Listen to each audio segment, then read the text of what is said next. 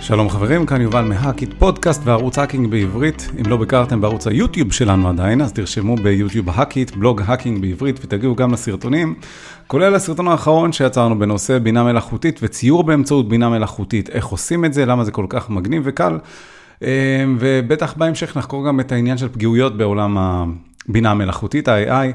והיום אנחנו בעצם נדבר על פגיעויות באתר אינטרנט. בעיקרון נדבר בכלל מה זה אתר אינטרנט, איך הוא בנוי, איך מתקשרים איתו, מה זה ה-OWASP TOP 10, ואיך זה עוזר לנו בעצם לתקוף אתרים, לזהות פגיעויות, וזהו, יאללה, בואו נתחיל. אז בעיקרון כולנו יודעים שכדי לגשת לאתר אינטרנט, אנחנו צריכים להשתמש בתוכנה כלשהי. מלבד המתקדמים שנמצאים בקהל מהמאזינים שלנו, שיודעים כבר שאפשר לתקשר עם אתרי אינטרנט, עם שרתים בדרכים אחרות מאשר עם דפדפן, אנחנו כרגע נתמקד בכלי הזה, כי זה הכלי שכולנו יודעים. אנחנו רוצים לגשת לאתר של אפל, למשל, או להקית, או לאבידני.com. אנחנו צריכים לגשת עם כלי כלשהו, תוכנה כלשהי, ומה התוכנה הזאת שאנחנו עושים איתה שימוש? נכון, דפדפן. אז פעם מי שעתיק וותיק יודע שהיה לנו את נטסקייפ, היה לנו ממש דפדפן ישן ביותר. אחרי זה עברנו, ממייקרוסופט, גם בפרק הזה, להשתמש באקספלורר, לא עלינו רחמנה ליצלן, עד שהוא השתפר בשנים האחרונות, יש להגיד, אבל כשהגיע הכרום לעולם, זה משהו שהעיף את כולם קדימה כבר. הפיירפוקס והכרום זה משהו שהקפיץ את כל העניינים האלה. אבל מה זה בכלל הדפדפן? הדפדפן זה איזושהי תוכנה שמותקנת לנו על המחשב, או על הטלפון שלנו, או על הטאבלט שלנו, ובעצם מאפשרת לנו, בוא נגיד את זה בצורה הכי פשוטה, לגשת, לגלוש לאתרי אינטרנט. עכשיו, מה זה אומר בעצם לגלוש לאתרי אינטרנט? זה אומר שאנחנו באמצעות הדפדפן מבצעים שימוש בפרוטוקול שנקרא HTTP, Hypertext Transfer Protocol. כבר דיברנו עליו באחד מהפרקים הקודמים שלנו, אבל בעיקרון יש סטנדרטים שאיתם עובדים, כדי לתקשר בין מחשבים. זוכרים? זה הפרוטוקולים שדיברנו עליהם. אז אחד מהפרוטוקולים האלה, הוא באמת נקרא HTTP, והוא, יש הגדרות מסוימות באמת, איך הוא אמור להיות בנוי, ואיך לעבוד איתו. אז כשאנחנו בעצם משתמשים בדפדפן, ואנחנו רואים הרבה פעמים שאנחנו מזינים כתובת, ומתחילה באותיות HTTP:// אז ה-HTTP זה בעצם סוג הפרוטוקול שאיתו אנחנו עובדים. ה:// זה פשוט הפרדה בין מה שבא לפני הנקודותיים לאחרי. באותה מידה אם היינו משתמשים בפרוטוקול אחר כמו FTP או פייל או כל מה שלא יהיה, אז הוא יבוא לפני הנקודותיים, ומה שיבוא אחרי הנקודותיים / זה איזושהי כתובת או איזשהו משאב שנרצה לגשת אליו. אבל לענייננו, כאשר אנחנו מדברים בעבודה עם אתרי אינטרנט או עם API, שעל זה אולי גם נרחיב בהמשך, אז אנחנו מבצעים שימוש בפרוטוקול HTTP. אז בשורת החיפוש בדפדפן אנחנו נזין, למשל HTTPS, היום אנחנו עובדים עם S, שזה SSL, Secure, דיברנו קצת על הצפנה בפרק הקודם. אז https:// למשל, hackit.co.il או google.com, ואנחנו נקבל פתאום עמוד שיוצג לנו בדפדפן, והעמוד הזה שיוצג בדפדפן זה בעיקרון מה שאנחנו מחפשים. עכשיו, אם נגדיל לעשות וניכנס לגוגל, ובגוגל אנחנו נרשום איזושהי שאילתה, למשל, hackit.co.il, סתם ככה בשביל הכיף, אז מה שיקרה זה שהדפדפן ישלח את הבקשה שלנו לגוגל, וגוגל בתורו יסתכל בבקשה ויראה מה אנחנו מחפשים. וואו, התפקיד שלו הוא באמת להצליח להבין שאנחנו מחפשים את hackit.co.il, ואז להציג לנו תוצאות רלוונטיות במנוע החיפוש שלו. אז זה תיאור ככה מאוד כללי. אבל אם אנחנו שנייה עוצרים, מביאים זכוכית מגדלת ומנסים לעצור שנייה ולהבין עדיין איך עובד הדפדפן, איך עובד אתר אינטרנט. אז בעיקרון, בוא נתחיל מהצורה הכי פשוטה. אנחנו הזנו אתר בשורת החיפוש בדפדפן, הדפדפן שלח אותו לאנשהו, קיבל תשובה, ואת התשובה הזאת הוא הציג לנו. ומה שאנחנו קיבלנו בתמורה זה בעצם התגובה שהיא אתר האינטרנט שאותו חיפשנו, בהנחה שהכל עבד בצורה תקינה בתהליך הזה. אז מה שקרה פה בעצם זה שהדפדפן השתמש בפרוטוקול HTTP כדי לשלוח בקשה לשרת. שרת זה איזשהו מחשב בעולם שממוקם איפשהו, שעליו בעצם, בוא נפשט את הדברים ונגיד שעליו יושב אתר האינטרנט שאנחנו רוצים לגשת אליו. אז אם לצורך העניין האקית יושב באיזשהו שרת שנמצא למשל בארצות הברית, אז הדפדפן שלכם ישלח הודעה, כשאתם רוצים לגשת לאתר עצמו, שאגב הוא עדיין בבנייה, אנחנו עובדים עליו עם לא המרץ, אבל עדיין לצורך ההדגמה, הדפדפן ידע לשלוח את בקשת ה-HTTP לשרת הרלוונטי שעליו יושב הקית. כשהקית יקבל את הבקשה, הוא יראה, אוקיי, שנייה, יש לי כאן בקשה, בוא נראה. הבקשה הזאת מיועדת אליי, רוצים לגשת לאתר שלי, לכתובת הספציפית הזאת, לעמוד הזה, ואם מחפשים משהו, אז אני רואה מה מחפשים, אוקיי, אני בודק אצלי, אני אעשה את הבדיקה שלי, ואני אדע להשיב לארוז חבילה בחזרה, להכניס לתוך החבילה הזאת את כל מה שמי שפנה אליי בעצם מבקש, ואשלח אותה בחזרה לדפדפן שפנה אליי, למחשב שפנה אליי. והמחשב יעביר את החבילה הזאת לדפדפן, והדפדפן יפתח אותה ויסתכל על כל מה שיש בתוכה, ואז יגיד, אוקיי, עכשיו התפקיד שלי זה להציג למשתמש שלי את כל מה שקיבלתי בתגובה. זה ממש ב-overview כללי כזה. אז יש לנו דפדפן ששולח בקשת HTTP לפי הפרוטוקול, ובעצם היא בנויה בצורה כזאת שיש לנו אפשרויות לשלוח בקשה לקבל מידע באמצעות מתודה שנקראת GET לקבל, ויש לנו אפשרות של לשלוח מידע. לא רק לבקש לקבל מידע, אלא ממש לשלוח מידע באמצעות מתודה של HTTP שקוראים לה POST. שתי המתודות האלה הן המתודות העיקריות שאנחנו מבצעים איתם שימוש בעולמות הווב, כשאנחנו עובדים עם אתרי אינטרנט או API, ב-API יש עוד מתודות נוספות שאנחנו נשתמש בהן, אבל עדיין כאשר אנחנו רוצים לקבל עמוד אינטרנט, אנחנו נשלח בקשת HTTP עם מתודה מסוג GET, אנחנו נציין לאיזה עמוד אנחנו רוצים לגשת, מה סוג הפרוטוקול שאיתו אנחנו, מה גרסת הפרוטוקול של ה-HTTP שאיתה אנחנו ניגשים, למשל 1.0 או 1.1, ולאחר מכן, בבקשה עצמה, היא בנויה בעצם, נקרא לזה מ-headers, מכותרים, הדרים. אז ההדרים האלה זה בעצם שורות, דמיינו לכם מסמך לצורך העניין, במסמך הזה, בראש המסמך יש את מה שאמרנו עכשיו, מה המתודה, גט, איזה עמוד, מה גרסת הפרוטוקול, שורה חדשה. בשורה החדשה אחרי זה יש לנו כל מיני הדרים, בעצם הגדרות שהשולח, אמור להצהיר איזה סוג מידע הוא מצפה לקבל. אם אני רוצה אתר אינטרנט, אז אני מצפה לקבל למשל טקסט, או HTML. אני מצפה לקבל מידע בצורה מסוימת, בקידוד מסוים. אני מצפה לקבל מידע בפורמט מסוים, אם זה JSON, אם זה XML, אם זה וכו' וכו' וכו'. והשרת שמקבל את בקשת הגט, התפקיד שלו זה לדעת, להצליח לקבל את הבקשה ולפענח אותה. בעצם מה שנקרא לפרסר אותה, to parse it. הוא אמור לקחת ולהתחיל לפרק אותה, ולהבין מה בן אדם ששלח את הבקשה רצה להשיג.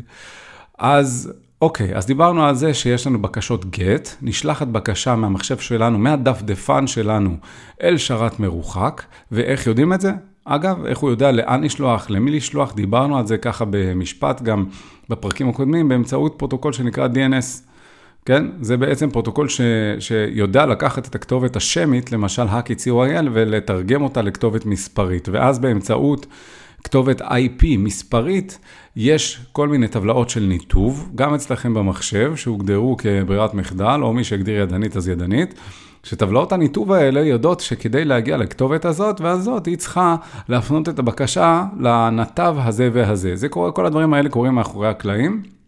אבל הניתוב הזה מתבצע באמת באמצעות הספקיות שלנו. זאת אומרת, אם אני עכשיו נמצא בבית ואני רוצה לגשת לאתר שלי, אז הספקית שלי לצורך העניין מקבלת את הבקשה מהמחשב שלי, מהנתב שלי, שמחובר ישירות לצורך העניין, אם יש לכם סיב אופטי או כלי אחר, אז למשל בסיב אופטי לנתב שלי, והחבילה הזאת יוצאת לסיב האופטי של הספק שלי, והוא יודע לקחת את הבקשה ולהפנות באמצעות פרוטוקולים של ניתוב משלו, עד שזה מגיע לשרת הרלוונטי, לכתובת המספרית הרלוונטית, שבתורה לוקחת את החבילה ומתחילה לנתח אותה. אז אני יודע שבשביל לקבל כתובת אני משתמש בגט, בשביל לשלוח מידע, למשל אם אני רוצה לעדכן תמונת פרופיל שלי, בלינקדאין, בפייסבוק, באינסטגרם, בטוויטר, איפה שלא יהיה, אני אשלח בקשה מסוג פוסט, אני שולח בקשה, לא בקשה לקבל מידע, אלא שולח בקשה לעדכן מידע בצד השרת, באמצעות פוסט. אז אוקיי, נסכם לרגע ונגיד, אתר אינטרנט יושב על שרת כלשהו, על מחשב כלשהו שנמצא אי שם ברחבי העולם, והוא פשוט ממתין לקבל פניות מאנשים, ממחשבים יותר נכון ברחבי העולם, מדפדפנים ליתר דיוק, כשמדברים בעבוד המדפדפנים, ומה שהוא עושה הוא פשוט מגיב להם, זה מה שהוא עושה. עכשיו, הוא ממתין לבקשות מסוג GET, והוא שולח בתגובה את המידע הרלוונטי, או שהוא ממתין לבקשות מסוג POST, ואז הוא מעדכן אצלו בצד שלו מידע, ומעדכן את הצד השני שבאמת בוצע העדכון. בצורה, נקרא לזה תקינה, לא תקינה וכו'. זה שני הדברים הכי בסיסיים שאנחנו יכולים לדבר עליהם בכל מה שקשור לאתרי אינטרנט. יש עוד מתודות נוספות שנקראות put, patch, גם שיטות בעצם לעדכן מידע בצד שרת, או בעבודה עם API וכו'. פחות נרחיב על זה בשלב הזה, בפרק הזה. אז אוקיי, בוא נדבר רגע שנייה על האתר אינטרנט, איך הוא בנוי ומה זה המחשב הזה שעליו, כשאנחנו אומרים שהאתר נמצא עליו, מאוחסן עליו, מה זה אומר בעצם? אז בוא נדמיין שאנחנו רוצים בעצמנו עכשיו להקים אתר אינטרנט משלנו. יש לנו שתי אפשרויות. אפשרות ראשונה זה ליצור אתר שנקרא סטטי, אתר שלא משתנה. בוא נגיד שאנחנו מאוד אוהבים פיצה. אוקיי? ואנחנו רוצים להקים אתר של פיצה, אבל אנחנו לא צריכים לשנות את המידע באתר. אנחנו יכולים להקים אתר, יהיו בו תמונות של הפיצות שלנו, יש שם את הטלפון שלנו, את המייל שלנו אפילו, אפשרויות ליצירת קשר, קצת הודות על החנות שלנו, על הסניף שלנו, על הרשת שלנו וכו' וכו', אבל אין שם יותר מדי שמשתנה. זה לא פייסבוק או, סליחה, מטא. זה לא לינקדאין, זה לא פוסטים שכל הזמן עולים ויש תוכן דינמי שכל רגע יכול להשתנות. זה לא אתרי חדשות, זה לא הדברים האלה. זה אתר סטטי. עכשיו, בשביל ליצור אתר סטטי, הדרך הפשוטה ביותר היא ליצור קובץ HTML באמצעות איזה, בעיקרון באיזה קובץ, באמצעות עורך טקסט אפשר לעשות את זה, אבל כמובן שכל אחד בשיטות העבודה שנוחות לו, אף אחד לא עורך היום בקובץ טקסט, אלא יותר במה שנקרא IDE, סביבות פיתוח ו-Development Environment. אז בעיקרון כל אחד והסביבה שלו, יש כאלה שאוהבים את Visual Studio Code, שכלי חינמי של מייקרוסופט, יש כאלה שאוהבים את PyCharm, אם אתם כותבים בפייתון, או WebStorm, שמי שכותב ב-JavaScript, או Sublime, מי שאוהב, אני לא מפרסם אף אחד, מהטעמים הברורים, כי אני לא ממומן על ידי אף אחד, אז אין לי סיבה, אני יכול להגיד שאני אישית משתמש בכל הכלים האלה, אני לא ממליץ בהכרח על משהו אחד בצורה נחרצת כרגע בשלב הזה. אז אוקיי, אז יש לנו סביבת פיתוח. בסביבת הפיתוח אנחנו יכולים ליצור קובץ מסוג HTML, Hypertext Markup Language, שזה בעצם, תקשיבו טוב, קובץ שמכיל תגיות. זאת אומרת, יש לנו סוגריים כאלה, בכל סוגריים יש לנו תיאור של אלמנט בעמוד. במקום לחשוב על עמוד האינטרנט שלנו עכשיו למשל כגוגל, אז אנחנו צריכים רגע לחשוב על איך הדפדפן רואה את זה, מאחורי הקלעים. התוכנה הזאת שמציגה לנו בכלל את העמוד. מה שקורה מאחורי הקלעים זה שיש תיאור, פשוט תיאור טקסטואלי של איך העמוד הזה נראה. מה יש בראש העמוד, מה יש באמצע, מה יש למטה, האם יש תמונות, אם יש תמונות איפה הן ממוקמות, האם יש קישורים, אם כן איפה הם ממוקמים, האם יש לנו שדות מסוימים של תפסים, של חיפושים, ואם כן איפה הם ממוקמים. כל הדבר הזה זה משהו שמתבצע באמצעות HTML.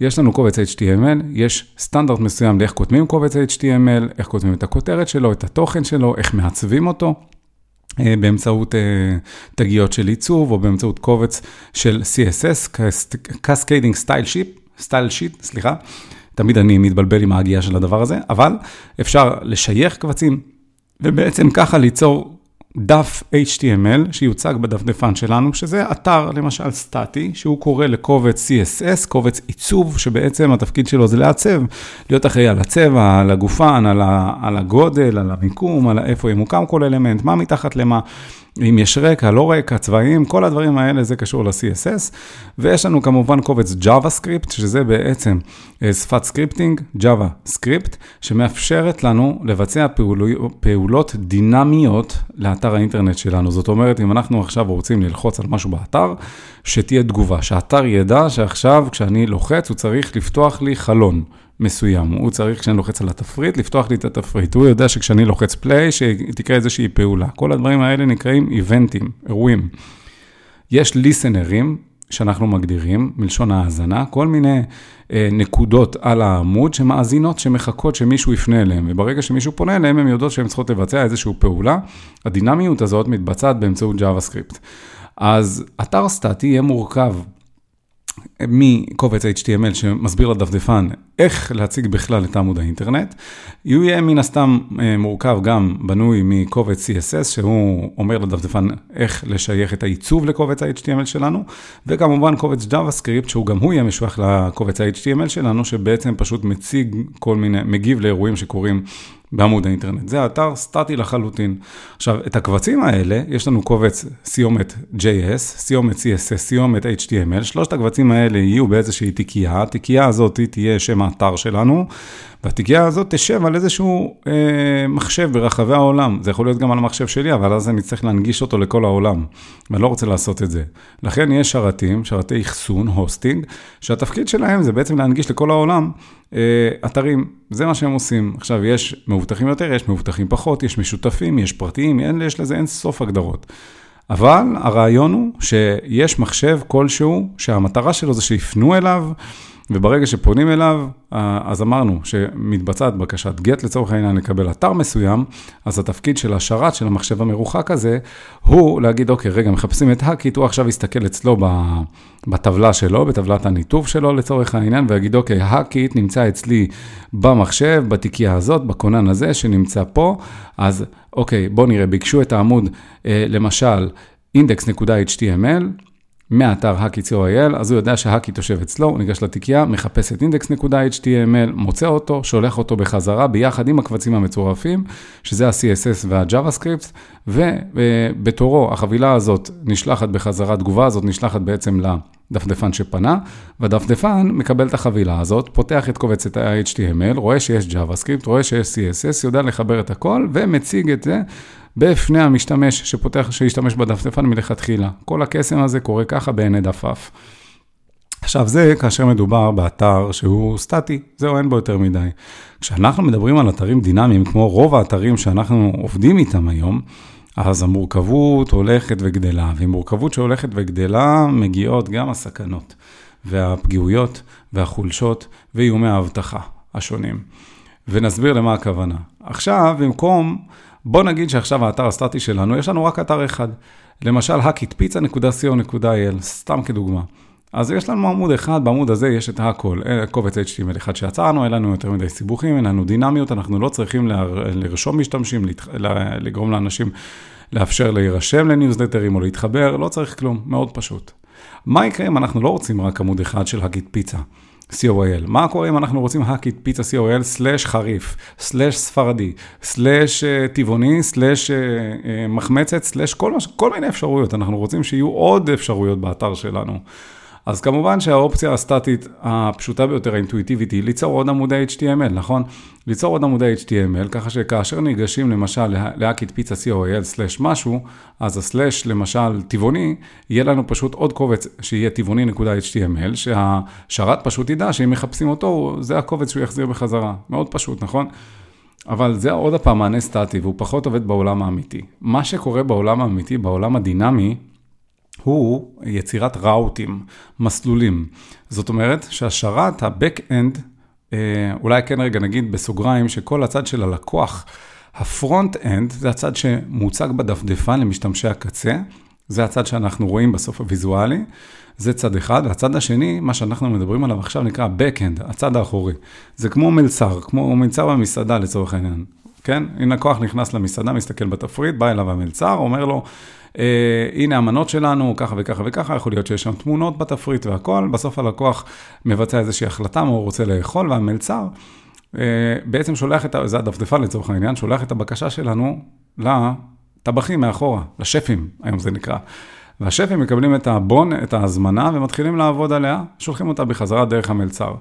זה ה-Backend וה-Frontend, כן? כל הדברים האלה שקורים מאחורי הקלעים, בהתאם לסטנדרטים שהוגדרו, כמו שאמרנו במקרה הזה, שנקראים HTTP. אז אנחנו דיברנו עכשיו על עמודים שנקראים עמודים דינמיים. מה קורה אם עכשיו אנחנו רוצים לגשת, אבל לא ליצור המון קבצי HTML. אז פתרון לדבר הזה זה שימוש בקוד דינמי. יש היום כל מיני שפות וטכנולוגיות מסוימות שמאפשרות ליצור עמוד HTML, לחלק אותו לחלקים, זאת אומרת, חלק אחד יהיה החלק העליון, זה ההדר, אז יהיה לנו header.html, זה קובץ אחד, קובץ שני יהיה קובץ footer.html, זה כל מה שיש למטה, אלה התכנים שמשותפים לכל העמודים שאנחנו נגלול אליהם, שום דבר לא ישתנה בהם. ומה שישתנה זה בעצם האמצע. מה החלק הדינמי הוא יהיה מה שמוצג בגוף העמוד, בגוף עמוד האינטרנט. וכדי לקבוע מה יוצג בגוף העמוד הזה, אנחנו יכולים לבצע שימוש בראוטים, בניתוב. ואנחנו בעצם מגדירים בבקאנד שכאשר פונים אלינו לאתר לכתובת כזאת וכזאת, בוא נציג את העמוד הזה והזה. עכשיו, העמוד הזה והזה, זה פשוט עמוד גם כן מסוג, למשל, HTML או EGS, אם זה פורמטים דינמיים לצורך העניין של JavaScript, או שאנחנו יכולים לעבוד עם backend של Python. יש לנו המון סוגים של שיטות שאנחנו יכולים לעבוד איתם, אבל מה שצריך להבין הוא שיש לנו אפשרות בעצמנו להגדיר את הניתובים. כאשר פונים ל/about, אז אנחנו נחזיר עמוד שהוא בעצם about, ובעמוד about הזה יהיה לנו תוכן, שנשתל בצורה דינמית בעמוד, אם אנחנו נרצה. אנחנו יכולים להחזיר תוכן סטטי, שזה יהיה רק מידע כללי עלינו, על ה-about שלנו, אבל או שאנחנו יכולים ב-about לאפשר למשתמש להזין איזשהו שדה, ואז כאשר הוא גולש לעמוד שלנו, אנחנו רוצים שבשדה הזה, גם אם זה /about, אז יופיע לו, למשל לצורך העניין, שלום יובל, הנה המידע שביקשת, ואז זה אודותינו. למשל, לשלב אלמנטים יותר דינמיים, להחיות קצת, לתת חיים יותר קצת בעמוד. עכשיו, זה מתבצע באמצעות מצד אחד הגדרה של ראוטים, של נתיבים, להגדיר מה אנחנו מצפים לקבל בבקשה, וכאשר זה מגיע, /about, אז איזה עמוד אנחנו מחזירים, איזה מידע אנחנו מחזירים. ומה שקורה במצב כזה הוא שבגלל שהקוד נשתל בצורה דינמית בעמודי ה-HTML שלנו, בדרך כלל, וגם הראוטים שאנחנו מקבלים, הנתיבים שאנחנו מקבלים בבקשה הם דינמיים, הם משתנים, זה פתח לצרות צורות. למה? אז בוא נקדים ונגיד שלפי ה-OWASP TOP 10, OWASP זה בעצם ראשי תיבות של Open Web Application Security Project. זה בעצם איזושהי קהילה של הבטחת מידע שקשורה לאתרי אינטרנט, ל-Web Application, שהיא מייצרת כל מיני סטנדרטים, מתודולוגיות וכלים וטכנולוגיות שעוזרים בעצם למפתחים להגן על אתרים, על הנכסים שלהם. אז ה-OWASP TOP 10 זה בעצם, בוא נגיד, 10 האיומים הגדולים ביותר של אתרי האינטרנט. ויש ממש רשימה מסודרת, זה יכול להתחיל מזה שלא שומרים לוגים, דרך זה שלא בודקים הרשאות כמו שצריך, דרך זה שיש קוד דינמי שיכול להיכנס לתוך האתר, וככה בעצם לאפשר לתוקפים לתקוף לנו את האתר, זה נקרא Injection, ונגיד שהרשימה הזאת מסודרת בעצם לפי מספרים, זאת אומרת יש לנו OWASP TOP 10, אז יש לנו את A, למשל, זה סוג הליקוי, 1, A2, A3 עד A10, כש-A10 זה הליקוי הנמוך ביותר, ו-A1 זה הגבוה ביותר, למשל האינג'קשנים, להזריק קוד לתוך אתר, ואז לאפשר לשרת שעליו יושב האתר, לבצע כל מיני פעולות שלא לא לכך התכוון המשורר, בוא נגיד. אז ככה, אז דיברנו הרבה על דפדפן ועל בקשות ועל לשלוח ולקבל ועל מידע ועל סטטי ועל דינמי, זה יכול להישמע קצת מורכב, אבל בגלל שאנחנו אוהבים לשמור דברים בצורה מאוד פשוטה וברורה בפודקאסטים שלנו, אז אנחנו רגע נעצור, נעשה סיכום ביניים, ונגיד, יש לנו אתר אינטרנט הוא בנוי מקבצים, הקבצים האלה בסוף מעבירים אותם לאיזשהו מחשב, המחשב הזה נקרא שרת, השרת הזה משרת את כל מי שפונה אליו, ופשוט שולח בחזרה את המשאבים של מה שביקשו לקבל. כך למשל, אם ביקשתי לקבל סטייק, אני מקבל סטייק, אם ביקשתי לקבל פיצה, אני אקבל פיצה, ככה אני מבצע את הפניות ואת המענה ללקוחות שפונים אליי. באמצעות השרת הזה. עוד דבר שחשוב להבין על השרת הזה, זה שבעצם זה סך הכל מחשב. עכשיו, כמו שכולנו יודעים, אז על מחשב מותקנת מערכת הפעלה, כי אחרת אי אפשר לעבוד איתו. אז יש לנו מערכות הפעלה מסוג לינוקס, כמו דביאן, אובונטו וכאלה. יש לנו מק, יש לנו ווינדוס, כל אחד במערכת ההפעלה שלו. אבל ההבדלים הם שכל אחד מערכת ההפעלה, יש כאלה שהם חינמים, ויש כאלה שהם עולים כסף. מערכות ההפעלה שעולות כסף, יש מערכות הפעלה שהם ללא עלות, כי הם אופן סורס, הם קהילת קוד פתוח, ואז אפשר לבצע איתם שימוש, אבל עדיין בשורה התחתונה, יש לנו מחשב עם מערכת הפעלה כלשהי, שעליו מותקנת תוכנה, שבתוך מערכת ההפעלה מותקנת תוכנה כלשהי, שהתפקיד של התוכנה הזאת זה בעצם להיות שרת אינטרנט. למשל, יש את אפאצ'י, שהוא יודע לענות לפניות שקשורות לאתרי אינטרנט. יש את IIS של ווינדוס, שגם יודע לענות לפניות שקשורות על אתרי אינטרנט. והיום בעולם של הקלאוד, אז את כל הדברים האלה אפשר להקים גם בענן. זאת אומרת שזה עדיין מחשב שיושב איפשהו, אבל זה פשוט יותר קל לעשות את זה, כי אין לנו צורך להתעסק ממש עם שרת יותר מדי, ממש ברמה הפיזית, או אפילו ברמה מסובכת, ויש גם עולמות של קונטיינרים ודוקרים, ונשאיר את הפרק של קונטיינרים וענן לפרק אחר. אבל כן להבין שהמחשב הזה הוא בנוי מפשוט חומרים, עליו מותקנת מערכת הפעלה, עליו מותקנת תוכנה שמשמשת כשרת, והשרת הזה יש לו בסוף קבצי הגדרות, ושהוא יודע בעצם לנתב לאתר שלנו ולתיקייה שלנו במחשב, ולשלוח את הקבצים הרלוונטיים. אז יפה, ככה זה ממש overview בכללי. עכשיו בוא נדבר רגע עוד מילה על הדפדפן עצמו, ככה רק כדי להשלים את הפאזל למי שמכיר ולמי שלא מכיר. אז אם אתם נכנסים לאיזשהו אתר אינטרנט היום, אתם יכולים ואתם מבצעים שימוש לצורך העניין באיזה דפדפן שלא תרצו, עם קליק ימני על העכבר, ברוב האתרים, מי שלא חסם את זה, למרות שגם את זה אפשר לעקוף, אפשר לבחור ב-Inspect או ב-View Source Page, ואז בעצם ככה אנחנו יכולים לגשת לקרביים של הדפדפן. אם אנחנו לוחצים קליק ימני באתר כלשהו עם העכבר ובוחרים ב-Inspect, אז מה שיקרה זה שהדפדפן יחשוף בפנינו את כל התכונות הנסתרות שיש בתוכו. והתכונות האלה הם מצד אחד גם ההצגה של כל החבילה שהשרת שלח אלינו. אם ביקשנו לגשת לגוגל וקיבלנו חבילה בחזרה מגוגל, אז כשאנחנו לוחצים קליק ימני ואינספקט, אז אנחנו יכולים בעצם פתאום לראות שיש לנו את הסורסס, יש לנו לשוניות בדפדפן, ואחד מהלשוניות יכולות להיות הסורסס, ושם בעצם אנחנו רואים את החבילות שקיבלנו. אנחנו יכולים ממש לראות מה גוגל שלח, את הקבצי JavaScript, את הקבצי HTML, את הקבצי CSS, ולא רק גוגל, אלא כל אתר שאנחנו גולשים אליו. המענה יהיה שם בדפדפן, מאחורי הקלעים, ואנחנו ממש יכולים לראות את השפות שבהם ביצעו שימוש, את הטכנולוגיות. מי שרוצה, יש גם לשונית שנקראת קונסול, שזה בעצם איזשהו מנוע שמאפשר לכתוב קוד JavaScript ובאמצעותו לתקשר עם האתר, כי בגלל ש-JavaScript זה שפה מאוד מאוד דינמית, דפדפנים מריצים JavaScript בתוכם, ואתרים בעצם שגם אפשר לתקשר איתם באמצעות JavaScript, זה מאוד נוח, כי אז אפשר להשתמש בקונסול כדי לתקשר עם עמוד בצורה, נקרא לזה, של קוד. פחות נרחיב על זה עכשיו. עוד לשוניות מעניינות שיכולות להיות לנו זה דיבאגר, זה בעצם היכולת לעצור כל מיני פעילויות באתר, ולבחון אותם, לשים נקודת עצירה לפני שנלוחץ על איזשהו כפתור, ולראות מה האתר עושה מאחורי הקלעים, לנסות לחקור את זה. עוד דברים שמבצעים איתם שימוש זה לשונית של נטוורק, שבעצם מדברת על מה שדיברנו לפני רגע, מראה לנו את הבקשות GET ו-POST, למשל, שנשלחות בין האתר, ממש אפשר להיכנס לשם, לטאב הזה, ולראות איך נראית בקשה, בקשה למשאב כלשהו, מה הסטטוס קוד שחזר אלינו מהשרת, סטטוס קוד זה איזשהו מספר שאומר האם המשאב שאנחנו מבקשים נמצא או לא נמצא, הוא עבר, הוא קיים, הוא לא קיים, מאוד מעניין. עוד לשוניות שיכולות להיות רלוונטיות זה storage או application, שם בעצם נשמר מידע נוסף על האתר, למשל יש מה שנקרא עוגיות שלא דיברנו עליו, אבל נדבר עליו בהמשך, וזה משהו שנמצא כאשר לוחצים על inspect קליק ימני באיזשהו אתר בדפדפן. הסיבה שאני מדבר על זה היא כדי שנבין שמה שאנחנו רואים באתר מסתתר הרבה מאחורה. והאחורה הזה, זה הדברים המעניינים. כי כשאנחנו נכנסים פתאום לטאבים האלה ואנחנו מתחילים לשחק, אנחנו מבינים, רגע, שנייה, האתר הזה בנוי בטכנולוגיה כזאת. למשל, יש טכנולוגיית עיצוב שנקראת Bootstrap, שהיא מאפשרת לעצב אתרים בצורה די קלה. באמת, מאוד מאוד קל. במקום לעבוד עם CSS בצורה ידנית, יש לנו כל מיני, נקרא לזה פלאגינים, אני קורא לזה, או כל מיני פשוט טכנולוגיות ספריות שאנחנו עובדים איתם, שמוסיפים איזשהו נדבך לאתר שלנו, ומפשטים את צורת העבודה שלנו.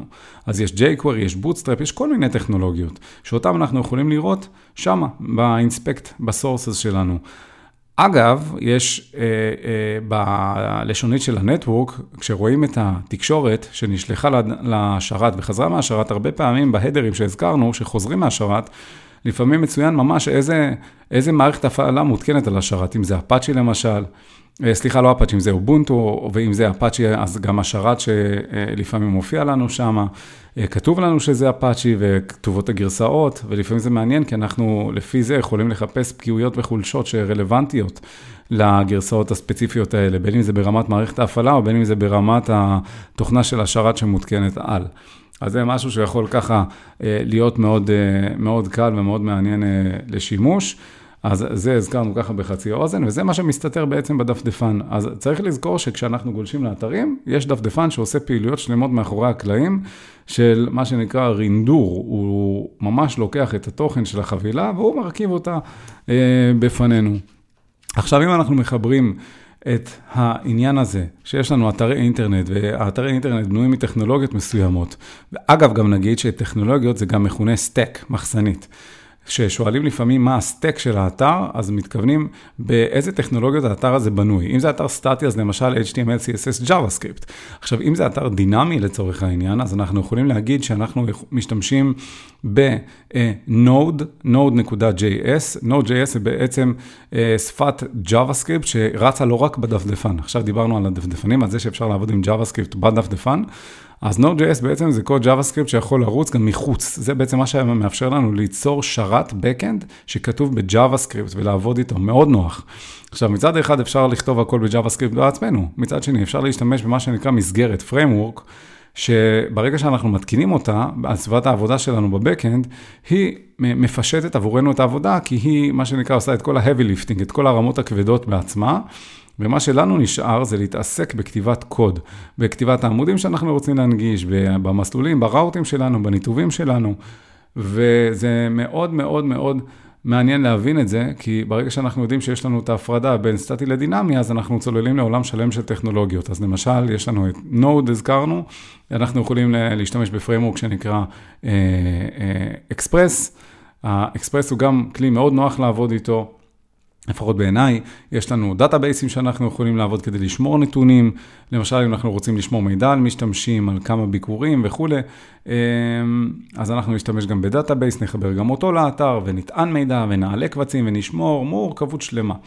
אבל הסטק למשל יכול להיות בבקאנד שאנחנו משתמשים בבסיס נתונים של NoSQL כמו MongoDB, או שאנחנו נשתמש בבסיס נתונים של SQL, אנחנו יכולים להשתמש בפריימורק של Express, אנחנו יכולים להשתמש ב-Node.js כשפת הבקאנד שלנו, או למשל אנחנו יכולים לעבוד עם Python ולהשתמש בפלסק או בג'נגו ולעבוד עם גרסאות מסוימות של Python, ובסיס נתונים למשל יכול להיות SQLite, או שזה יכול להיות Postgres, SQL, כל מיני טכנולוגיות. זה כל זה נקרא סטק של הבקאנד. בפרונט-אנד זה יכול להיות מלא דברים אחרים. אגב, גם React זה גם כלי מאוד מאוד פופולרי היום בעולם. זה עובד קצת בשיטה אחרת, אבל הוא גם כלי מאוד מאוד מעניין ורלוונטי. אני סתם חושב פתאום על משהו שמצאתי עם React, שיש לו איזה פגיעות קטנה שאני, טוב, בבוא העת אני אוכל לספר לכם עליה. אבל בכל אופן, ככה הטכנולוגיות בנויות של אתרי אינטרנט. סטטי, דינמי, סטק, פריימורקים, שפות תכנות, טכנולוגיות, ובסוף המכנה המשותף של כל הדברים האלה זה קוד שכולם כתבו, שהתפקיד שלו אמור לפשט עבורנו את העבודה. עוד דבר שאני אזכיר זה כלי שנקרא BURP, B-U-R-P, BURP, שזה תוכנה שאפשר להתקין אותה, ומה שהיא מאפשרת לנו זה בעצם להיות גורם מתווך בין הבקשות שנשלחות מהדפדפן לבין השרת. לפעמים הדפדפן שלנו, יש בו כל מיני מנגנוני הגנה. בין אם המתכנת כתב את זה, וזה נשלח לצד של הלקוח, למשל, אי אפשר להזריק תווים מסוימים. אני רוצה לשלוח בקשה לשרת, אבל אני לא יכול להשתמש בגרש. כי קוראים לי דוקטור, ואני רוצה דוקטור עם גרש, ואני לא יכול לעשות את זה. אז מה שאני יכול לעשות בעיקרון, זה להשתמש בכלי שנקרא ברפ, וכשהבקשה תשלח מהדפדפן, ללא הגרש, כי אסור לי להכניס גרש, אני פשוט עוצר אותה באמצעות שימוש בכלי הזה, בכלי עצמו, בברפ, אני אוסיף את הגרש, ואז אני אשלח את זה לשרת. ואז אם השרת, לצורך העניין, לא עושה שום בדיקות בצד שלו, והוא מקבל גרש, אז זה יכול לדפוק לו את כל המערכת, כי ברגע ששרת, כמו שאמרנו, יש איזה ניתוב שמחכה לפנייה, והוא מחכה לאיזושהי חבילת מידע, יש לו ליסנרים, אז הוא מקשיב, והוא מקבל פתאום חבילת מידע, והוא לא מצפה לקבל גרש, והגרש הזה יכול להיות שהוא סוגר בדיוק איזושהי שאילתה שכתובה בצד האחורי, בבקאנד, ואז הוא משבש את כל הפעילות של האתר. יכול להיות דברים כאלה, ואז מגלים כל מיני פגיעויות באמצעות פשוט הזרקה של גרש. והגרש הזה, הזרקנו אותו באמצעות שימוש בכלי, מתווך, פרוקסי זה נקרא, בין הדפדפן לבין השרת. וזה בעצם כלי שהרבה האקרים, הרבה פנטסטרים, הרבה בכלל אנשי פיתוח יכולים לעשות בו שימוש, כדי לעצור בקשות שלפני שהן נשלחות לשרת, לערוך אותן, לשלוח אותן לשרת, ואז לבחון את התגובות. זאת אומרת, אם עכשיו שלחתי בקשה לגיטימית דרך הכלי הזה, שמרתי אותה בצד, עכשיו אני אשנה משהו וישלח גם אותה, יקבל אותה בחזרה, ואז אני אשווה בין הבקשה הראשונה לשנייה, ואם משהו השתנה, בגלל שזרקתי גרש, אז אני אנסה לחפש למה זה השתנה, והאם יש לי איך לנצל את הדבר הזה. אז זה כלי שנקרא ברפ, פרוקסי, אנחנו נעשה על זה, ננסה לעשות עליו גם סרטון בעברית ביוטיוב, בערוץ שלנו. דבר נוסף שנגיד, זה כדי לעבוד איתו, אז צריך להוריד תוסף שמומלץ, שנקרא פוקסי פרוקסי, שיש כל מיני הגדרות שאנחנו נוסיף לדפדפן שלנו, והוא בעצם מה שגורם לדפדפן לשלוח את הבקשות לברפ, ואז ברפ שולח את הבקשות לשרת, שבאותו אנחנו בעצם רוצים, נקרא לזה, לתקוף, ואליו לגשת. אז זה ככה בגדול על פיתוח של אתרי אינטרנט, על ה-OWASP TOP 10 שדיברנו. עכשיו, אם אנחנו נרצה כן לדבר על איזושהי סוג של מתקפה, לפחות כדי שנצא מכאן היום עם מתקפה אחת, אתם יודעים מה? ניתן לכם צ'ופר, נקרא לזה כך, ונדבר על 3 סוגים של מתקפות. למה 3? כי השתיים הראשונות הן נורא קצרות. המתקפה הראשונה נקרא לזה פרמטר טמפרינג, שזה מה שזה אומר בעצם, זה ברגע למשל ששלחנו בקשה hackit.co.il/dogs, או slash, בואו ניקח את hackit pizza, hackit.pizza.co.il/ בואו נגיד מחמצת, סתם כמשל, סלש, ואז אני נותן איזשהו פרמטר, מחמצת, ואז אני אגיד ש-Q שלי שווה ל1. זאת אומרת, אני עכשיו תן לי את המחמצת הראשונה. סתם כדוגמה, זה לא קוד שבאמת קיים, אני סתם נותן לכם דוגמה למשהו שבקשה שאנחנו שולחים. עכשיו, אם השרת מצפה לקבל 1, וזה מה שאני אמור לשלוח, אז בסדר על הכיפק, אבל מה יקרה אם אני אשנה את ה-Q הזה ל2, או ל3, או ל4, או ל5, מה יחזור אליי? איזה מידע? זה נקרא פרמטר טמפרינג. עכשיו, אתם אומרים, בטח איזה דבילי, מה זה מעניין? זה לא מעניין, נכון? אבל היו מקרים שפורסמו, כמו למשל בפודקאסט של סייבר, שאני אישית גם מאוד אוהב, מאוד מתחבר אליו, מאוד נהנה לשמוע אותו. אז היה שם מקרה, אני חושב שהביאו, לא זוכר אם זה רן ברזיק, או נועם רותם, או מישהו אחר שהיה שם, שדיברו על אתר אל-על, אם אני לא טועה. אם אני לא טועה, זה היה באתר אל-על. שמה שקרה שם, שמישהו ביצע הזמנה, כן? מישהו ביצע הזמנה לטיסה, ואז הוא קיבל מייל אישור, כשהוא לחץ על מייל אישור, כשהוא לחץ במייל אישור שלו על הלינק שהיה לו שם, הוא ניגש לאתר של אל-על, ולמעלה בכתובת של הדפדפן היה איזשהו מספר רץ, וברגע שהוא שינה אותו, הוא יכול למשל ממספר של 1,000,000 משהו, 1,100,000, אז הוא שינה ל1,200,000, ואז פתאום ב1,200,000 הוא ראה פרטים של נושא אחר לחלוטין. למה? רק כי הוא שינה את המספר, נכון? זה נשמע דבילי, אבל הנה, ברגע שיש איזשהו מספר רץ, ולא איזה מספר יוניקי וייחודי שאי אפשר לנחש אותו, אז תוקף יכול פשוט לשנות איזשהו ערך מספרי למעלה, ולגשת לפרטים של נושאים אחרים. זה קורה המון. זה קרה בחברה מאוד גדולה, שאני הכרתי מקרוב, שתוקף פשוט הצליח לקבל חשבונית במייל, וכשהוא שינה את המספר הרץ, הוא קיבל פתאום פרטי חשבוניות של לקוחות אחרים. משהו שהוא נשמע מאוד טריוויאלי לחסום, אבל לא, הוא קורה. זה נקרא פרמטר טמפרינג, ואת זה אפשר לבצע באמצעות או דפדפן, כן? כלי תקיפה מאוד מתוחכם, כי פשוט משנים את הערך למעלה, או באמצעות ברפ, אבל זה גם לא רלוונטי כאן, כי זה מספיק הדפדפן. עוד דוגמה למתקפה, זה path traversal. ברגע שאנחנו ניגשים לאתר כלשהו, אם אנחנו נוסיף אחרי ה-/ של האתר, למשל, hackit.co.il/, אם אני אנסה להוסיף ././, ואז להוסיף איזשהו קובץ, כמו למשל, etsy/password, או כל מיני קבצים, אז יכול להיות שאנחנו נצליח לראות מידע שלא היינו אמורים לראות. למה? כי .// זה בעצם פקודה שאומרת, תחזור אחורה נתיב אחד, למערכת ההפעלה. כי אם אנחנו עכשיו נמצאים לצורך העניין בטרמינל שלנו, אז כשאנחנו נקיש cd ... אנחנו הולכים תיקייה אחת למעלה, חוזרים תיקייה אחת אחורה. זאת אומרת, אם אנחנו עכשיו בשולחן העבודה ויצרנו תיקייה ונכנסנו אליה, ואנחנו עכשיו נמצאים בטרמינל, ואנחנו בתיקייה הזאת החדשה, שנגיד שקוראים לה new, ואני אזין עכשיו cd_, enter, אז אני אחזור חזרה לדסקטופ שלי, לעמוד הראשי שממנו, לנתיב הראשי שממנו יצרתי את התיקייה הזאת. אז מה שיקרה זה בגלל שהשרת זה איזושהי תוכנה שרצה על מערכת ההפעלה, אם היא לא מנתחת את הבקשות בצורה מאובטחת נקרא לזה, אז מה שיקרה זה יכול להיות שהיא פשוט מקבלת את .., ואומרת, אוקיי, רגע, מה אני עושה עם ..?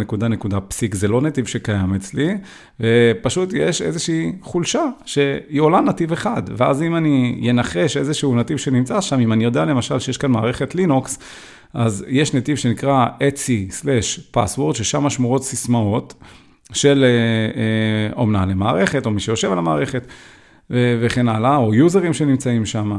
אז אם המערכת לא מוגנת, אז על ידי שימוש בנקודה נקודה סלש נקודה נקודה סלש etsy password, יכול להיות שהאתר יציג לי פתאום את היוזרים בכלל שנמצאים על המחשב. זה קורה, זה נשמע הזוי, אבל זה שתי פגיעויות ככה קטנות, באמצעות שימוש בדפדפן, אני מזכיר. כן? אל מול אתרי אינטרנט כאלה ואחרים, שפשוט הראוטינג שלהם או המנגנוני פיתוח שלהם לא מספיק מאובטחים. הזוי, אבל ככה זה קורה. עוד דבר אחד שנדבר עליו, וזה הדבר האחרון והשלישי, זה מתקפה שנקראת XSS Cross Site Scripting. עכשיו, יכול להיות שאנחנו נקדיש לזה פרק אחר לגמרי, אבל בגלל שהבטחתי שלושה דברים, אחד זה הפרמטר טמפרינג, השני זה Path Traversal, והשלישי, Cross Site Scripting. זוכרים שאמרנו שיש לנו HTML, CSS ו-JavaScript באתרים סטטיים, ויש לנו את אותו הדבר באתרים דינמיים, אבל מה שקורה באתרים דינמיים, זה שה-queries, השאילתות, מה שאנחנו מחפשים באתר, באיזשהו מקום יכולים להשתלב גם בקוד המקור של האתר עצמו. זאת אומרת, אם עכשיו אני לצורך העניין, הקמתי את hackitpizza.co.il/מחמצת, ואני, יש לי הגדרה לסלש מחמצת בבקאנד שלי, ואני אומר, אוקיי, כשאני אקבל בקשה לסלש מחמצת, ואז לצורך העניין, ונגיד שהמתודה היא פוסט, כי מישהו שלח לי בקשה שהוא רוצה פיצת מחמצת, ונגיד למשל, שבסוג, כשהוא צריך להזמין פיצה באתר שלי, סלש מחמצת, יש לו שם טופס, והוא בוחר איזה פיצה הוא רוצה, וגם הוא רושם, יש לו שדה, והוא רושם אם יש לו הערות לפיצה. ונגיד שבהערות לפיצה, משהו רושם, אני מחזיר לו את זה בחזרה אליו. זאת אומרת, יש לי ניתוב בבקאנד שלי שאומר, אוקיי, תן לי את כל המידע שאני מקבל מסלש מחמצת, קח אותו ותחזיר אותו, אחרי שתשמור אותו, תעשה את השינויים שהמשתמש רוצה, תציג אותו בחזרה למשתמש ותגיד לו, אוקיי, ההזמנה שלך כך וכך בוצע בהצלחה, והנה ההערות שלך, ואני מחזיר לו את זה בחזרה. נשמע לגיטימי לחלוטין, כדי שהוא יראה שבאמת זה מה שהוא כתב, זה מה שנשמר. מה הבעיה בדבר הזה?